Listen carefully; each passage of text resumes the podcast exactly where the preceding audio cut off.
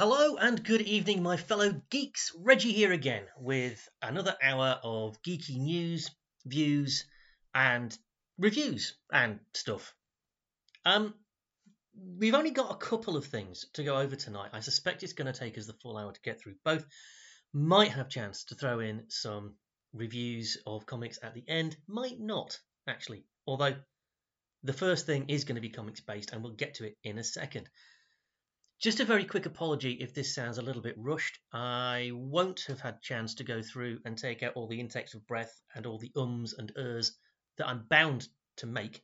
This is because this show goes out at 8 pm on a Thursday evening on Harrogate Community Radio. Uh, it's subsequently on the podcast feed and it gets repeated, but it has to be finished and done and up on the site by, well, ideally now as I'm recording this at nine o'clock on a Thursday morning.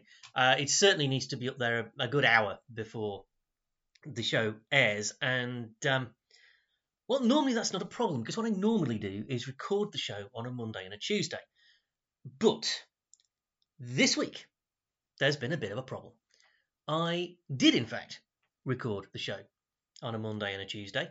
Uh, all that was left for me to do, which I would normally have done yesterday on, on a Wednesday, was you know the final engineering cleanups, the leveling the, the sound levels, and all the, the behind the scenes stuff that you really don't care about. I didn't get a chance to do it yesterday for various reasons, so I thought oh, I've got time on Thursday morning, I'll get it done then. So today I went to my computer, opened it up, and the recording wasn't there. Just vanished. Poof. I do not know what's happened to it. I can probably recover it, but as I sit here at my dining room table, sorry, in my high tech recording studio uh, on a Thursday morning, I figure, given that I know what I need to say, because I've said it once already, um, I can probably re record the thing faster than I can recover the data that's been lost. So, buckle up, folks. It's going to be an interesting ride. Okay. It also gives me a chance, I'm going to be honest, to just jiggle with the order a little bit because in the original recording there was going to be some space news first, and that will be coming up. But I figure, having sat through the Today programme on Radio 4 this morning, I think there's something I need to talk about first. This was in the original show. This is kind of an elongated, extended cut of the thoughts that I took five minutes to express in the original show. I suspect this is going to take me a wee bit longer. I want to talk about Robin. Now, if you have been listening to the news today, I haven't seen the papers yet, but I imagine it's in the papers as well. There's been a bit of news about Robin. That is to say, Robin as in Batman and Robin, not the Reliant Robin or the song songbird of the similar name. What that news is, we'll get to. I mean, you probably already know, but um, we'll get to it.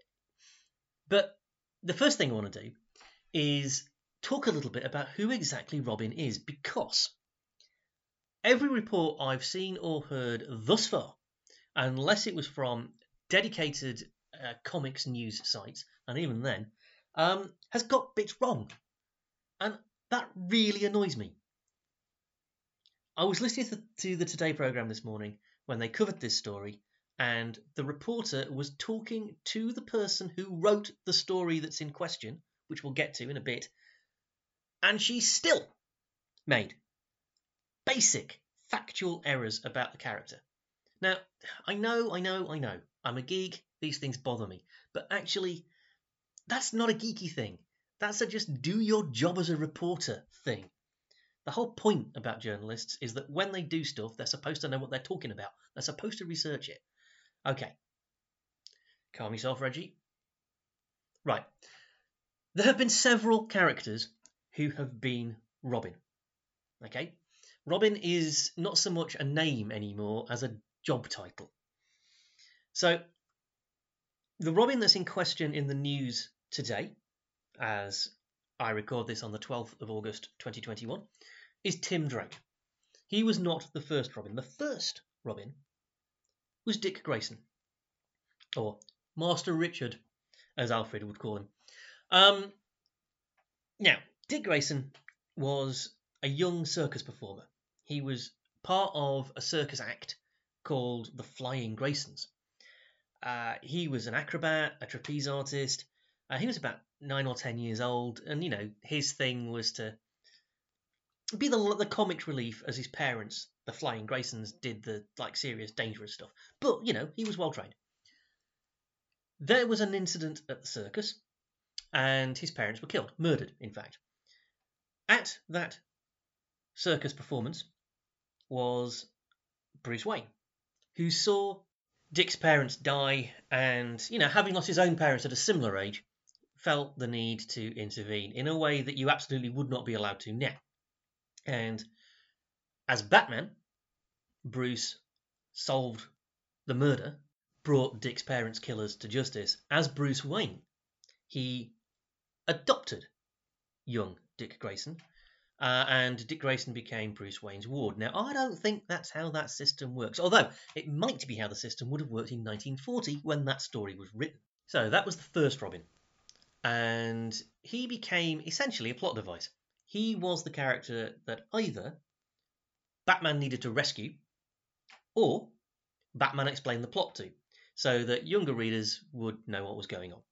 That was the purpose of Robin then. He was the representative of the reader, who at the time were considered to be, you know, young boys about 10, 11 years old.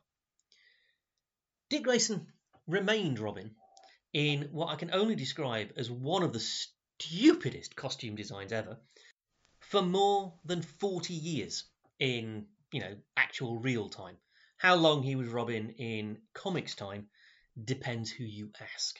Various writers tried to do various interesting things with him, and over time, the character did age until by the mid 80s, Dick Grayson was kind of college age and still running around in green swimming trunks and pixie boots. This was probably unsustainable from a suspending your disbelief point of view. And eventually, the decision was taken by the Bat Book editorial team that it was time for a bit of a change. So, Dick Grayson went off to college, ditched the Robin outfit and the Robin name, and became Nightwing, char- the character that he still is. Okay, Dick Grayson is still in the DC universe. He's still part of the Bat family. He goes by the name Nightwing. He's much cooler than Robin ever was. And that, of course, left Batman flying solo. And that was thought to not be a great idea because because the function that was served by Robin still needed to be performed. So, it was the late-ish 80s at this point, and the decision was made to go with a different kind of Robin, someone a bit darker, someone a bit cooler. So, enter Jason Todd. Now, Jason Todd was a kid in the system. Uh, his parents were, I, I forget whether they were dead or whether he was estranged from them or what, but he was, you know, he was in the system and he was a bit of a tearaway. In the the now definitive origin of Batman's first meeting with Jason Todd, Jason Todd is nicking the wheels off the Batmobile. Okay, that's the kid that Jason Todd was. And it's got to be said that as a character, Jason Todd was not immediately universally liked. He was a very different character from Dick Grayson, which of course he was, or what would, would have been the point of the change. And you know, fans were not entirely happy with it. Over time, I think they started doing interesting things with the character. Uh, you may be aware of the Batman rule about not killing. There were suggestions that Jason Todd maybe didn't quite buy into that. And they were going interesting places with the character, I think. But the writers weren't given much of a chance to do that because a couple of years after Jason Todd was introduced, they had this really bright idea to do a phone poll uh, to decide the end of a story. So they wrote a story called A Death in the Family. This was about Jason Todd's search for his mother. It also involved um, the Joker and the Ayatollah Khomeini and you know a bunch of other stuff that was equally implausible and I really don't like this story. What I dislike the most about this story is that it was a choose your own ending style. There were two endings of that story written. One in which Jason Todd survives, is reunited with his mother, and they all go and live happily ever after. And another in which Jason Todd is brutally beaten to death by the Joker. Obviously, the actual way things would end was not revealed, but there was a phone poll making it very clear that dial this number for Robin to live, dial this number for Robin to die. And you should never do things like that because the public is fickle and will do anything for a laugh. You may remember Boaty McBoatface from a couple of years ago. And yeah, of course, everybody dialed the kill him number. Although there is an interesting fable. I don't know whether it's true or not. I have heard it from several different sources, but you know, comics discussion can be a bit of an echo chamber. There is a, a fable that there was a guy who rigged up his very early late 80s computer system to phone the kill him number every 30 seconds for two days or something, and that therefore actually one guy is responsible for the death of Robin. Don't know whether I buy into that or not, but it's a nice story. Anyway, Jason Todd, dead. Kaput. Uh, he got better, as characters often do, and Jason Todd is now back in the Bat family as the Red Hood. That's probably a discussion for another time. So, Robin number two, dead. Robin number one, gone off to be his own man. Enter Robin number three, who is the Robin in question in the news this week. Tim Drake. The story behind Tim Drake is that after the death of Jason Todd, Batman was flying solo for a bit again. And honestly, he wasn't doing very well. His behavior was becoming, you know, a little bit more erratic. He was a little bit darker. And the young Tim Drake figured this out and realized that Batman needs a Robin. Now, the way he figured this out is quite nice as a as a character, Tim is much closer to Dick than he is to Jason, but he's very different from both because Tim Drake is really clever. So, the story behind Tim Drake's discovery of who Batman is and what's gone on is this: Tim Drake was a massive fan of the Flying Graysons when he was a child. In particular, he idolized Dick Grayson because you know Tim was a little kid, Dick Grayson was a slightly older kid and you know he looked up to him and thought he was great. And he wanted to be a gymnast when he grew up because of dick grayson. And so tim did do some gymnastic training and stuff like that. But remember also very clever very observant. There was a particular signature move that dick grayson did a kind of somersaulty thing.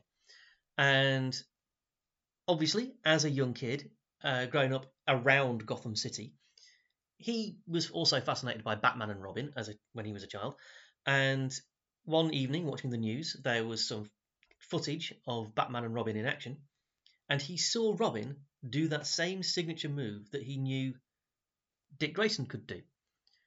Now, once you figured out that Robin was Dick Grayson, doesn't take a lot of figuring out to think, well, he appeared as Robin after Dick Grayson went to live with Bruce Wayne. Oh my goodness, is Bruce Wayne Batman?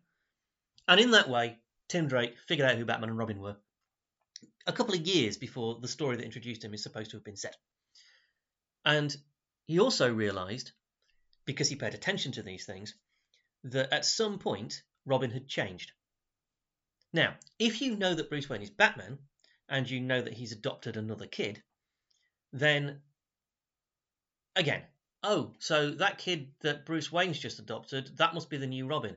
And so when it's reported on the news that the ward of Bruce Wayne, Jason Todd, has been killed in a terrible accident, and Robin disappears again, you know exactly what's gone on. And Tim Drake figured this out too. And he noticed the change in Batman's behavior again from the news and stuff. And so he went to find Bruce Wayne to volunteer to be Robin on the grounds that Batman needs Robin. And that is who Tim Drake is, ladies and gentlemen. He's very clever, he's very observant, he's very determined, and he is extraordinarily compassionate.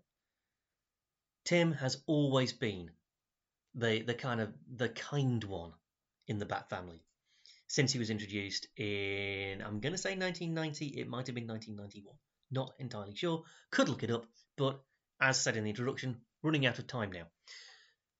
Now, subsequent to that, Tim also aged and moved on. There have been a couple of people in the Robin suit since Tim Drake. Tim's girlfriend, Stephanie Brown, who has also been Batgirl for a bit, uh, stood in as Robin for a while. Um, and uh, right now, the canonical Robin is Damian Wayne, who is the son of Bruce Wayne and Talia al Ghul. Talia al Ghul is the daughter of Ra's al Ghul, who you may mem- remember from Batman Begins, uh, but just he, he's a massive eco terrorist, okay? Uh, and Talia al Ghul is part of the League of Assassins. She raised Damian in secret. Bruce didn't know he existed for a while, and raised him to be an assassin, and then dumped him on Bruce's doorstep, pretty much. I think originally the point was that Damian was going to kill Bruce, but anyway, they they've made it up now, and Damian is now the canonical Robin. There is, of course, also Carrie Kelly, who is a Robin from the of the future in um, Frank Miller's Dark Knight Returns. Uh, let's not get into the complexities of that. So, Tim Drake is in the news. Now, the media keep calling him Robin. I'm not sure he's going by Robin as a character anymore because that's Damian Wayne. He was Red Robin last time I paid any attention. But whatever. The media's calling him Robin. He's been a Robin. That'll do. The big story, okay, and you if you haven't if you're wearing pearls, you may want to get ready to clutch them. If you aren't wearing pearls, you might want to go and get some so that you can clutch them when I tell you that the big story that's broken this week is that Tim Drake is bisexual. okay, hands up anybody who cares. No, I don't. Some people do, and I'm going to explain why they probably shouldn't in a minute. But really, media, come on. Comics character is not straight. So what? It didn't merit 10 minutes on the Today programme this morning. The Today programme is Radio 4's news programme of record. I wouldn't have minded if they'd mentioned it, but 10 minutes? Dude, the Taliban are marching on Kabul. There are more important things. Anyway, I have seen some comment online about Tim being bi. That's basically the same as the comment that there was online when Alan Scott, who was the original Green Lantern in the 1940s, came out as gay in DC Comics. I mean, in DC Comics, these are fictional characters, people, that people are getting all upset about, but hey, now, my answer to those critics who say, no problem with a bisexual character, no problem with a gay character, but why take a character whose sexuality is already established as straight and retcon it, change it, make it, you know, make them from being straight into being bi, or make them from being straight into being gay? Why do that? Why not just create a new character? Well, it's actually quite simple. For a start, the sexuality of Tim Drake or Alan Scott, not actually established. Alan Scott was seen in the 1940s comics to be a bit of a womanizer, a bit of a ladies' man. Tim Drake has had girlfriends. Uh, Stephanie Brown would be the obvious example of this. So what? That doesn't mean they're straight. Scott was a character from the 1940s, a time when being homosexual was illegal in many countries illegal in this country, certainly. I'm not sure if it was ever illegal in America. Genuinely not sure. Uh, but it was certainly a difficult thing to be. Uh, you probably weren't going to tell people about it, and you were probably going to try and hide it. So, of course, Alan Scott in the 1940s was a bit of a ladies' man. He was making it very clear that, hey, everybody, look at me, not being gay, because it was the 1940s. It was a difficult thing to be. Maybe he was lying to himself, maybe he was just hiding his sexuality. That doesn't mean it's impossible that he could have been gay. There were many men in the 1940s who were gay, not bi, actually gay, who were married and had children. because that's what you did. That's what society pushed you into doing. We live in a much more liberated time now as far as sexuality goes. And honestly, it's still difficult to be gay or bi or anything other than cis and heterosexual, to be honest. But it's a lot easier than it used to be, and there's a lot less reason to hide. So I think we miss that subtlety. As for Tim, yes, he's had girlfriends. Okay. It's not unrealistic for a character to not identify as bisexual or not come to terms with their own feelings about their sexuality until well into their 20s or even 30s. That's not unusual at all. I have friends who came out to me as bi in their late 20s. So it's not in any way unreasonable that Tim would come out now. He might only really just have come to terms with the way he feels. And in fact, the story in which this happens, which is in the latest issue of Batman Urban Legends, issue 6, which is sold out before you ask me at Destination Venus, so really sorry. You can have a read of my copy if you want. But that story does kind of show Tim trying to figure out how he feels about this young man that he's working with. And he's struggling with it. He's not sure how he feels. He's not quite ready to to admit this feeling to himself. And then at the end of the story, he goes to the young man's house and they kind of both say, let's go on a date. And it's, it's quite a sweet ending to a very good story. Written by a writer called Meghan Fitzmartin, whose work I don't think I've come across before, but if this is a representative sample, I think she's pretty good. So that's the story, and that's why I don't care about it. I mean, I, I care about it in that I like that there's some representation in the Bat family. I like that. Um, and actually, do you know what? I do like that they've taken an established character and confirmed that they have that particular sexuality. Because representation matters. And it's all very well for straight people like me to say, why take an established character and decide that they're going to be bi? Why not create a new character? I'll tell you why it matters, I think, that we've taken an established character. It's because often when characters are created and they're created specifically to have a particular sexuality or indeed to be a particular ethnicity or whatever, when a character is created to tick a diversity box, often that character can become defined by whatever box it is they're ticking. And I don't want that. Whereas we know Tim already. Okay, I've known Tim Drake since he first appeared in 1990, 1991, whenever that was. So I've known Tim Drake for 30 years. And now I know something else about Tim Drake that I didn't know before. And I'm cool with that.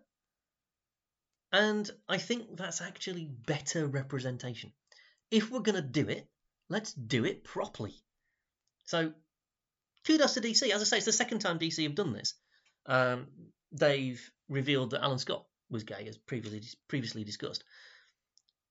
They're doing really well at DC on this representation thing, and in spite of the howls of protest from various points on the internet about forced diversity and wokeness and all of that other nonsense, they're not making a big fanfare out of it, really. They're not making a fuss. They're just saying, oh, by the way, this guy, yeah, this thing about him. So I like that. What I'm not particularly cool with is the way this has been reported by the, I'm going to call it mainstream media. Uh, the BBC and other online places. As I say, I haven't seen the papers today, but I can only imagine what a couple of them are saying. There's always been this thing, this joke thing about Batman and Robin gay. and it was particularly disappointing on the Today programme. As I say, Radio 4's news programme of record. That the reporter was clearly trying to get Meghan Fitzmartin, who was interviewed on the Today programme this morning, to kind of say, well, yeah, there could be something going on between Batman and Tim. Oh, yeah, there could be. There could be. And I'm really pleased that Fitzmartin just shut that down and said, no, no, no, no, no. The Batman Tim relationship is a father and son relationship. Okay, there's nothing sexual there at all. Forget about it. But that question shouldn't have been asked. Come on. And there are all kinds of reasons why you don't you don't put that out into the world. Um, that's a little bit of bigotry about gay men that's been going around for an awfully long time. You know, the, the quack psychiatrist Fredric Wertham in the 1950s was casting illusions on the relationship between Batman and Robin, trying, you know, as a scaremongering tactic.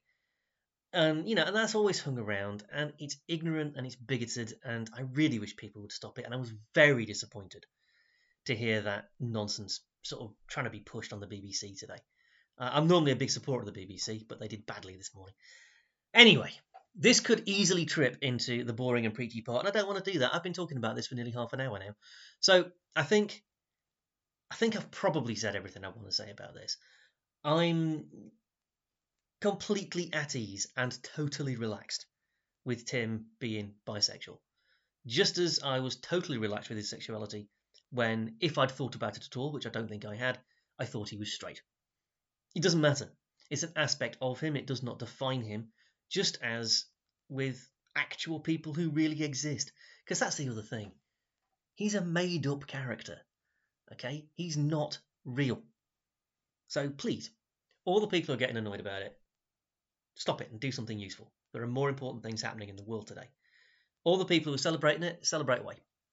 It's nice to be recognised. It's nice to see yourself. I'm pleased that my bi friends can now see some representation of themselves in one of the cooler characters in the Bat family, actually. So yeah, good on DC. I think is what I'm saying. Good on them. And now this.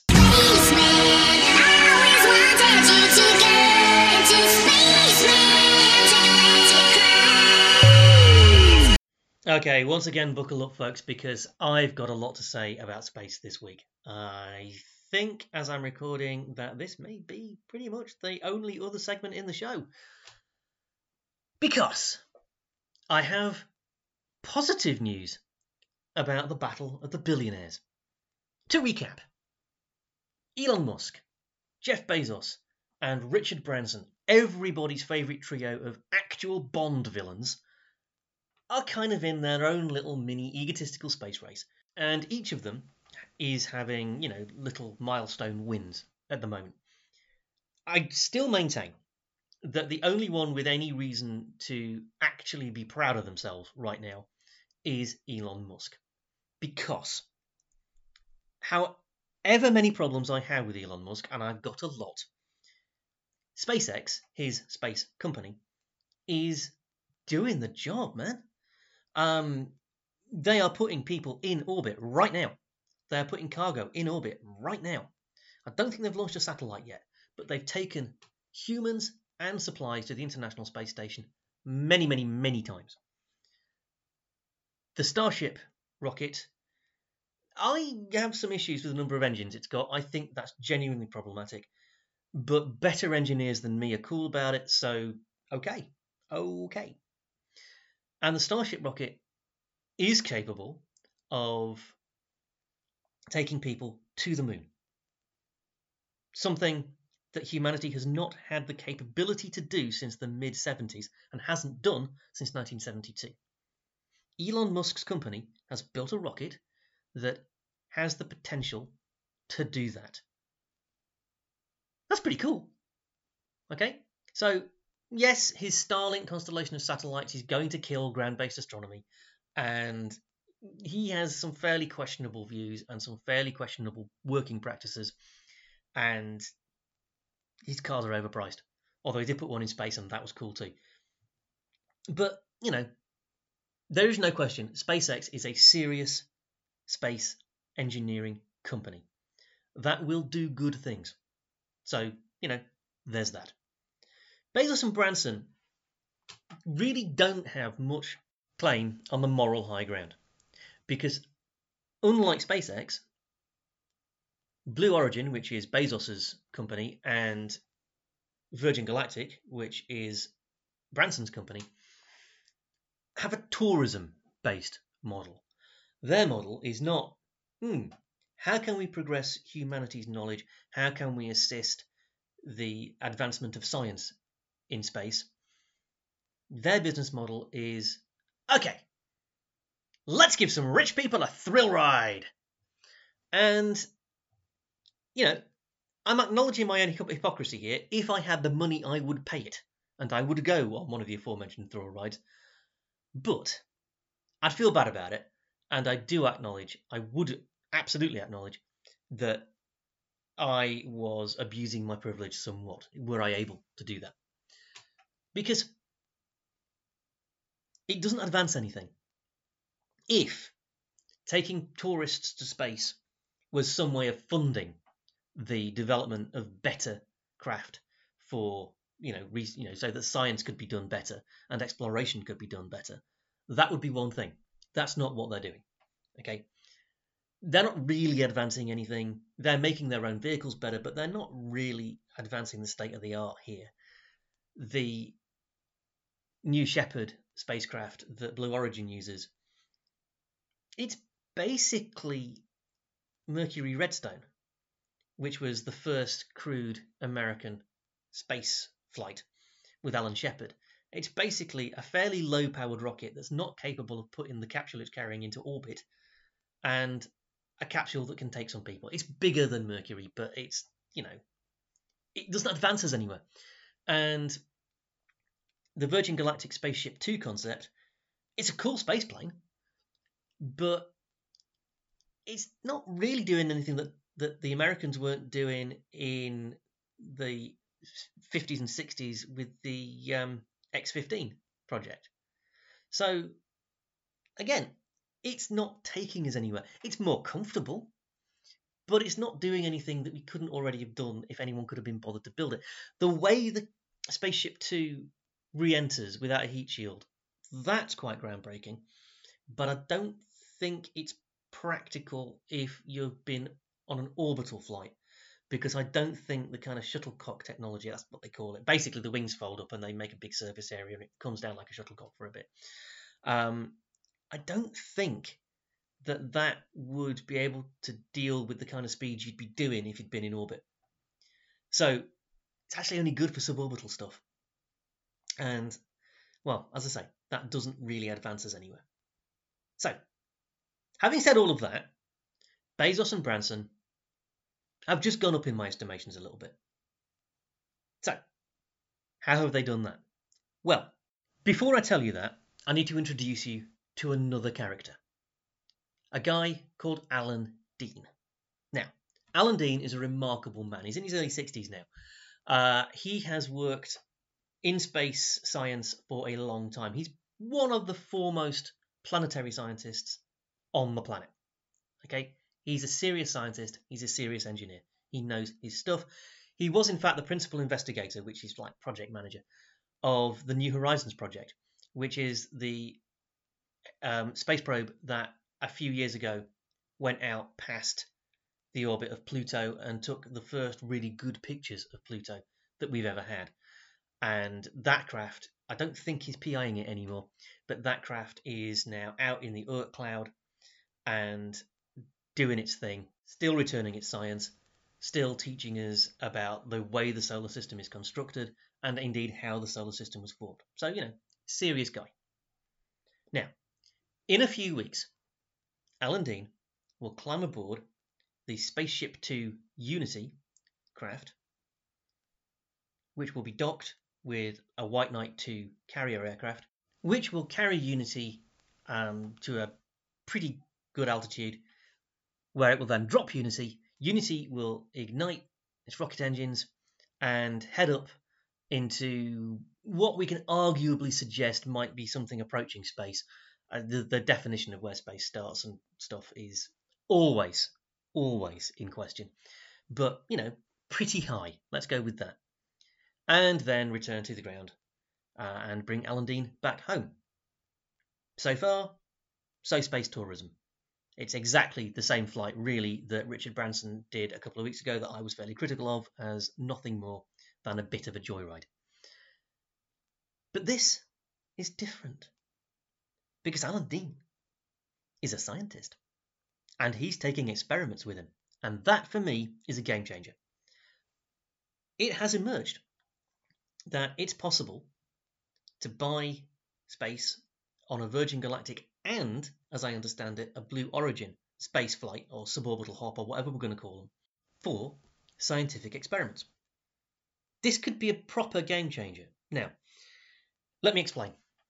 There are lots of experiments that you need microgravity for, and that's one of the purposes of the International Space Station.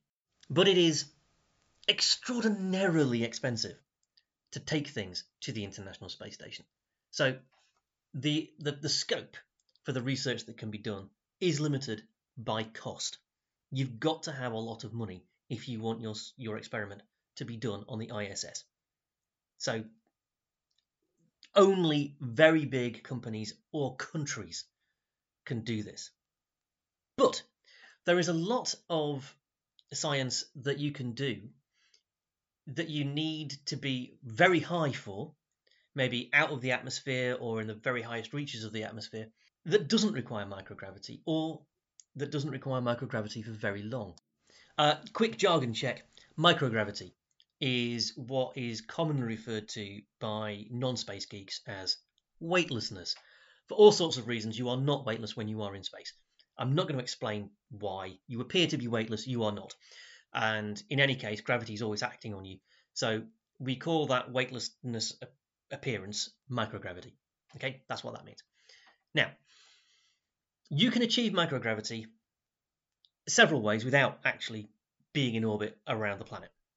You can do it in a regular aircraft because all you're doing when you're in microgravity really is falling at the same rate as everything around you. So if you get in a big plane and fly up to a height and then go into a, a dive at a particular angle, you will be falling inside the plane at the same speed as the plane is falling. And so, relative to your surroundings, you will appear to be flying.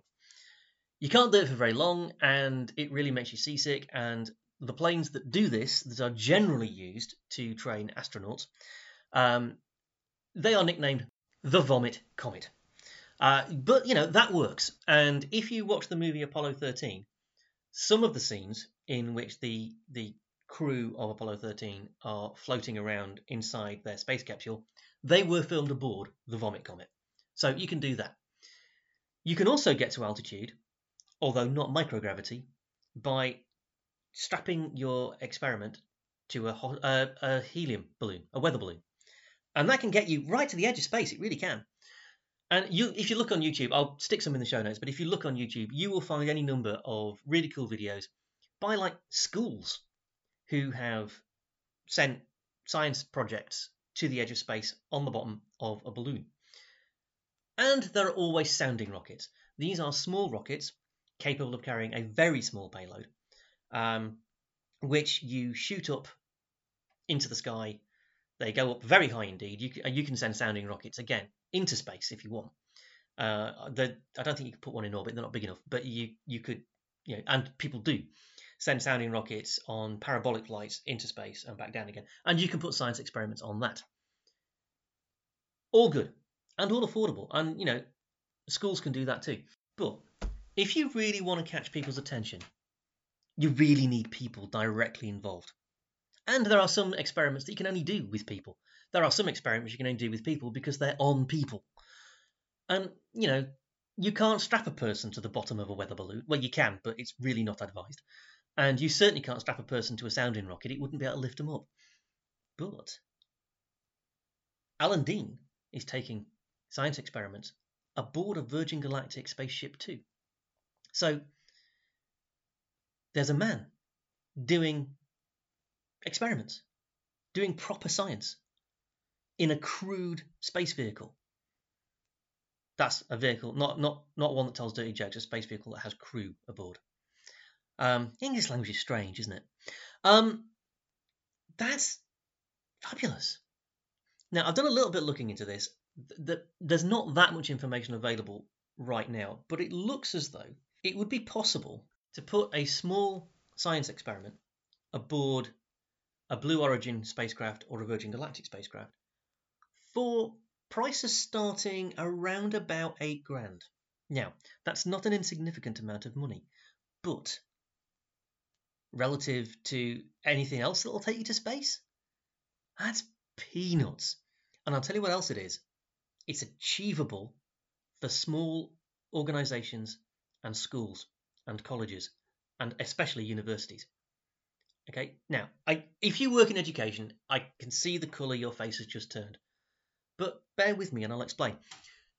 Back in the distant past, when I was a teacher, I ran the rocket club at my school. It was huge fun. We built real rockets using real rocket fuel. We weren't allowed to make our own rocket fuel. Don't ever try that at home, folks. It's actually not difficult to do, but don't do it. There is a very fine line between that particular science project and acts that could be deemed preparatory to terrorism. So don't make explosives, is what I'm saying. Um, we thought about doing it as, as the Rocket Club, actually, because it's you know, basic chemistry. But we got a nice letter from South Yorkshire Police saying, please don't. Uh, I've still got it somewhere. They were very understanding. Anyway, and when I was running the Rocket Club at my school, we had a project. The idea we, we were th- we were thinking at the time of using a weather balloon, but what we wanted to do was design uh, an an automated little ship, flying thing, um, to be released from the bottom of aforementioned balloon balloon that would then automatically fly itself back to our school field. There was no actual reason why we couldn't have done it. The technology absolutely exists for us to have done that. We could have got the expertise to help us that we would have needed. For various reasons, it didn't happen, largely because I left the school before we got a chance to make it work. But it could have been done. It would have cost us has cost us a couple of thousand pounds, I think. Uh, and I'm absolutely confident we could have raised that money. It would have taken an awful lot of doing bag packing in supermarkets and jumble sales and sponsored walks and all the other things that school kids have done throughout history to raise money, but I'm confident we could have raised it. And I'm absolutely certain that if some enterprising teacher wants to put together a science project that can go aboard a Virgin Galactic plane or a Blue Origins rocket, I'm absolutely confident they'll be able to raise eight grand to do that. Absolutely confident a bit of sponsorship from local business, some sponsored events, um, maybe put on a benefit concert. You know, these things are doable with schools. And the idea that a school, just a regular high school, could put something that they'd designed and built into space, even if it's only for 11 minutes, and do actual science. The level of inspiration that that can bring is just mind blowing. I, I hope you can hear the enthusiasm in my voice because this is a proper game changer, and I am a very happy geek to be able to report this. I'm not a scientist.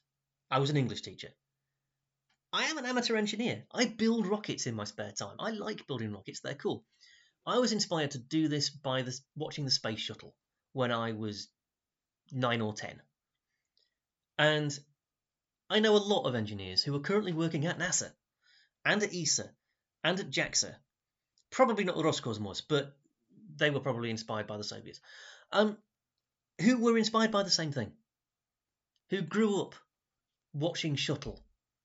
And the people who built the space shuttle, they were in high school and in college when Apollo and Mercury were happening.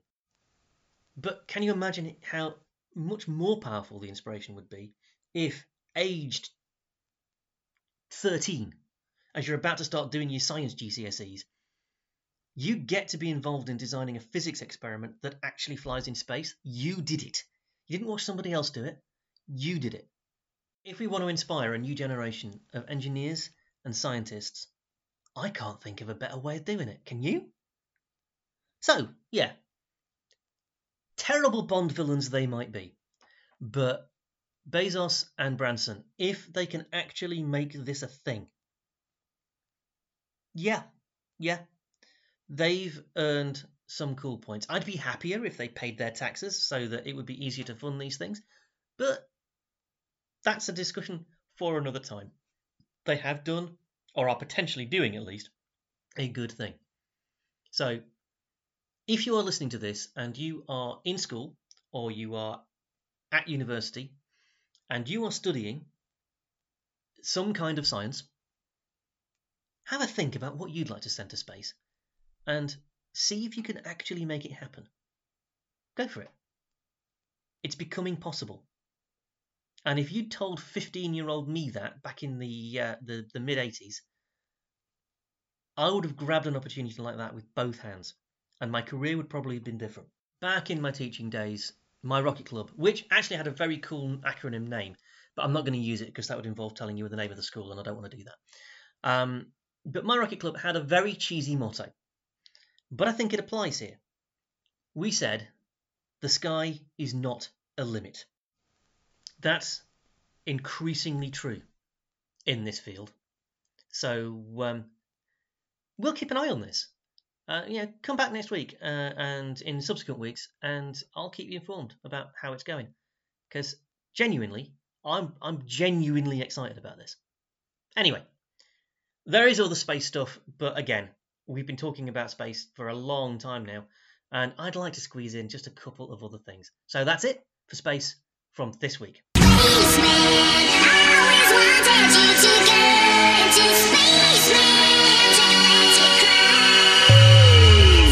And so on to geeky television news.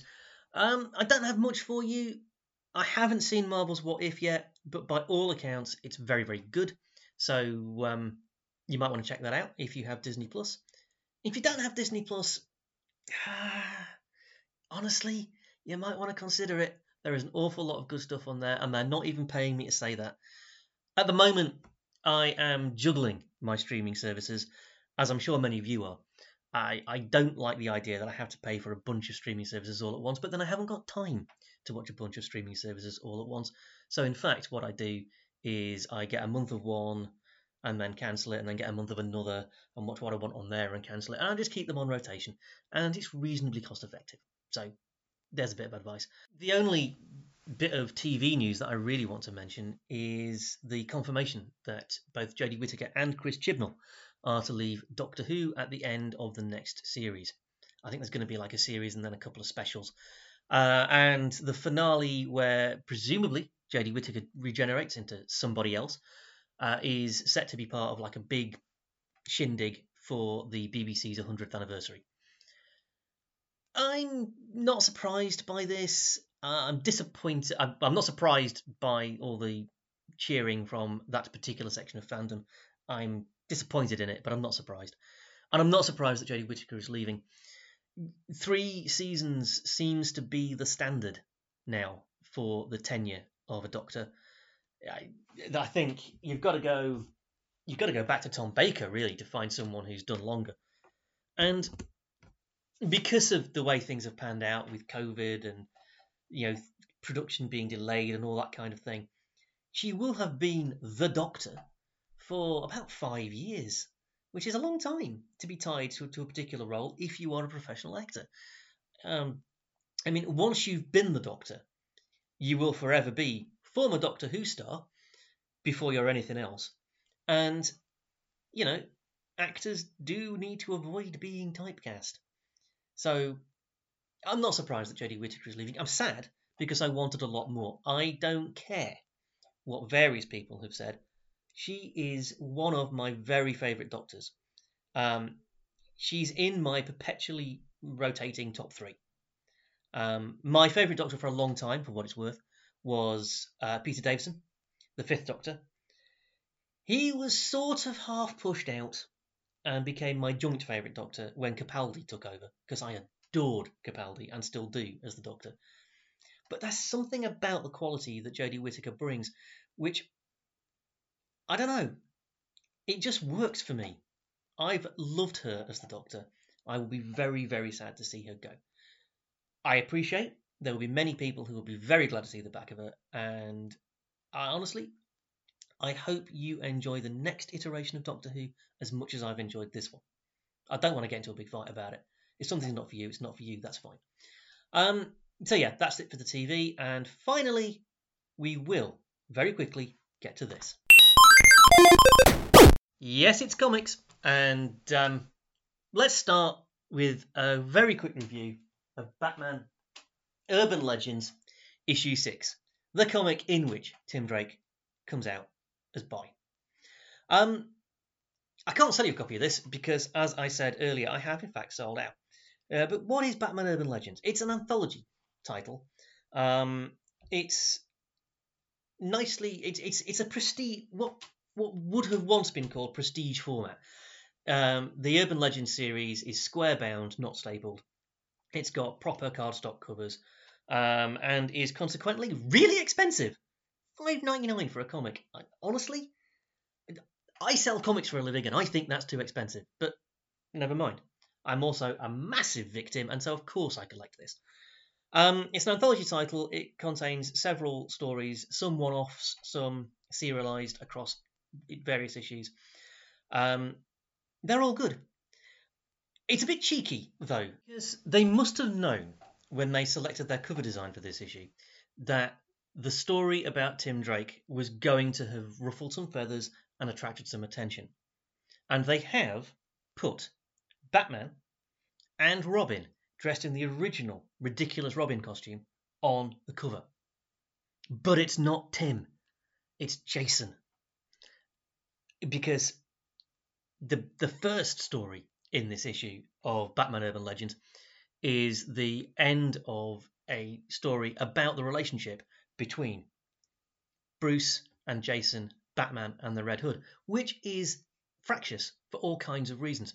Um, Jason died at the hands of the Joker. And when he came back from the dead, don't ask, it's comics, people get better. Uh, he was genuinely unable to understand how come the Joker was still alive, why the Batman hadn't killed the Joker. Not necessarily for revenge for Jason's death, but just to make sure he didn't do it again. And, you know, Jason has always been a much more violent, much more Machiavellian character than any of the other Bat family. And that coloured his relationship with the Batman, that resentment coloured his relationship with the Batman for a long time. This story is about how Jason finds some acceptance. And it's a beautiful story, actually. And I think probably in terms of character development, actually more significant than the one about Tim. So there you go. Said it. So that's Batman Urban Legends. It's a genuinely good series. I will try and get more copies of issue 6 in. I have copies of 1 to 5 that are available. I suspect issue 6 is going to be hard to get for a while, as lots of people jump on bandwagons, but we'll see. We'll see. Maybe people will be sensible. I've seen no evidence that people are capable of that thus far, but you never know. Anyway, other comics. I mentioned it last week, and it's definitely a pick of the week this week Batman 89. Now, I'm the right age for this. I was in my latish teens in 1989 when Tim Burton's classic Batman came out. This comic is written by Sam Hamm, the guy who wrote the screenplay for Batman. Uh, he also wrote the um, Batman 50th anniversary special comic, which was awful, but Batman's really good, and so is Batman 89. Um, very good artist, um, Joe Quinone. I am going to have pronounced that wrong. Apologies to him, uh, but however you pronounce his last name, very good artist for this project. It looks stunning, really does. Beautiful, beautiful artwork. Um, what we've got is basically a story that is pulling on a couple of the threads of the movie. Um, what we've got is a Gotham that is beginning to be divided as citizens dressed as either as the Batman or the Joker, fight it out in the streets.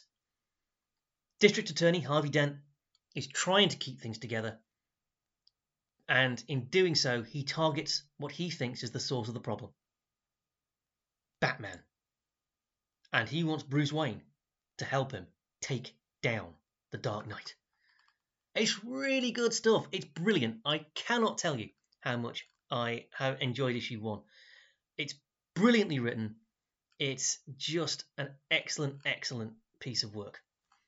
Um, and I'm also just going to throw out there uh, a comic called Campisi the Dragon Incident because the concept made me chuckle. And again, it's a beautifully executed piece of work. I want you to imagine a small time fixer for the mob. That's Sonny Campisi. He's, you know, a small time player.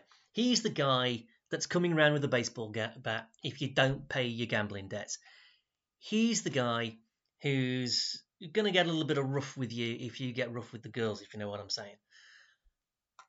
He's a reliable foot soldier for the mob, but that's all he is. You know, he's no hero, he's no superhero. And then a dragon flies into town, and the mob bosses tell Sonny to get that sorted. And yeah, that's biting off a little bit more than he was expecting to have to chew. And what you end up with is a comedy thriller.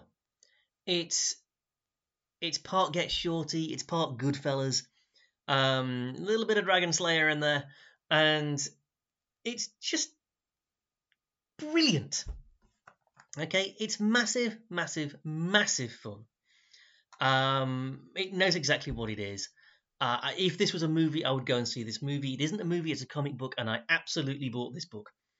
It's just, again, another one of those wonderfully refreshing stories that's coming out right now that just wants you to have a good time. And my goodness, we can all do with that.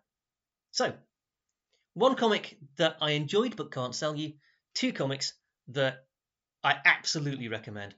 Go to your local comic store, even if it's not us, and check out Batman 89 and Campisi because honestly, you'll be sad if you don't. Okay, that is very nearly it for this week. I think we've managed to fit in just about everything. I did actually drop a segment so that I could rant about Tim Drake a little bit longer in this re record. But other than that, I think we got in pretty much everything I wanted to fit in. Couple of bits of admin and housekeeping before we go. If you've been listening to the show, you will know that this coming Saturday, the 14th of August, was supposed to be Free Comic Book Day. And if you live outside Harrogate, it still might be where you are. At Destination Venus, we have decided to move Free Comic Book Day back to August the 28th. still a Saturday. We've done that because various shipping issues mean not all of the Free Comic Book Day comics are in my possession as I talk to you now. And I didn't want to do it, you know, without everything available. So, free comic book day. No catch. You can come to Destination Venus on Saturday, August the 28th, and we will have a selection of specially produced comics that you can just take for free. No purchase necessary. Won't try and sell you nothing. If you choose to buy something while you're there, I won't be mad, but honestly, the idea is to put comics into the hands of people who might not normally pick them up, or to get people who do read comics to pick up something different. Try something new. It won't cost you a penny. But it's not on August the 14th as advertised, it's on August the 28th. That's the first bit of stuff.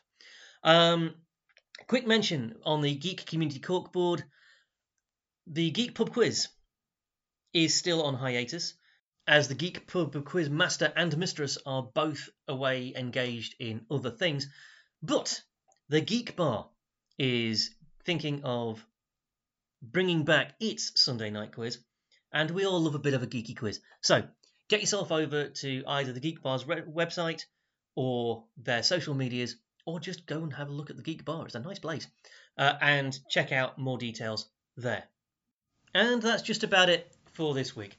Um, was another solo show. I haven't, as I speak to you, yet arranged with Alice to continue our discussion on the Lord of the Rings. I will get that sorted at some point this week. I also am trying to line up a couple of other discussions and interviews, so stay tuned for those. You won't just have to listen to me and nobody else, I promise. All that remains for me is to say that Geeking with Destination Venus is a copyright feature of Venus Rising Media and is proudly made and engineered in Yorkshire. We'll see you next week. Until then, be kind to yourself, be kind to absolutely everybody else until we meet again to go geeking!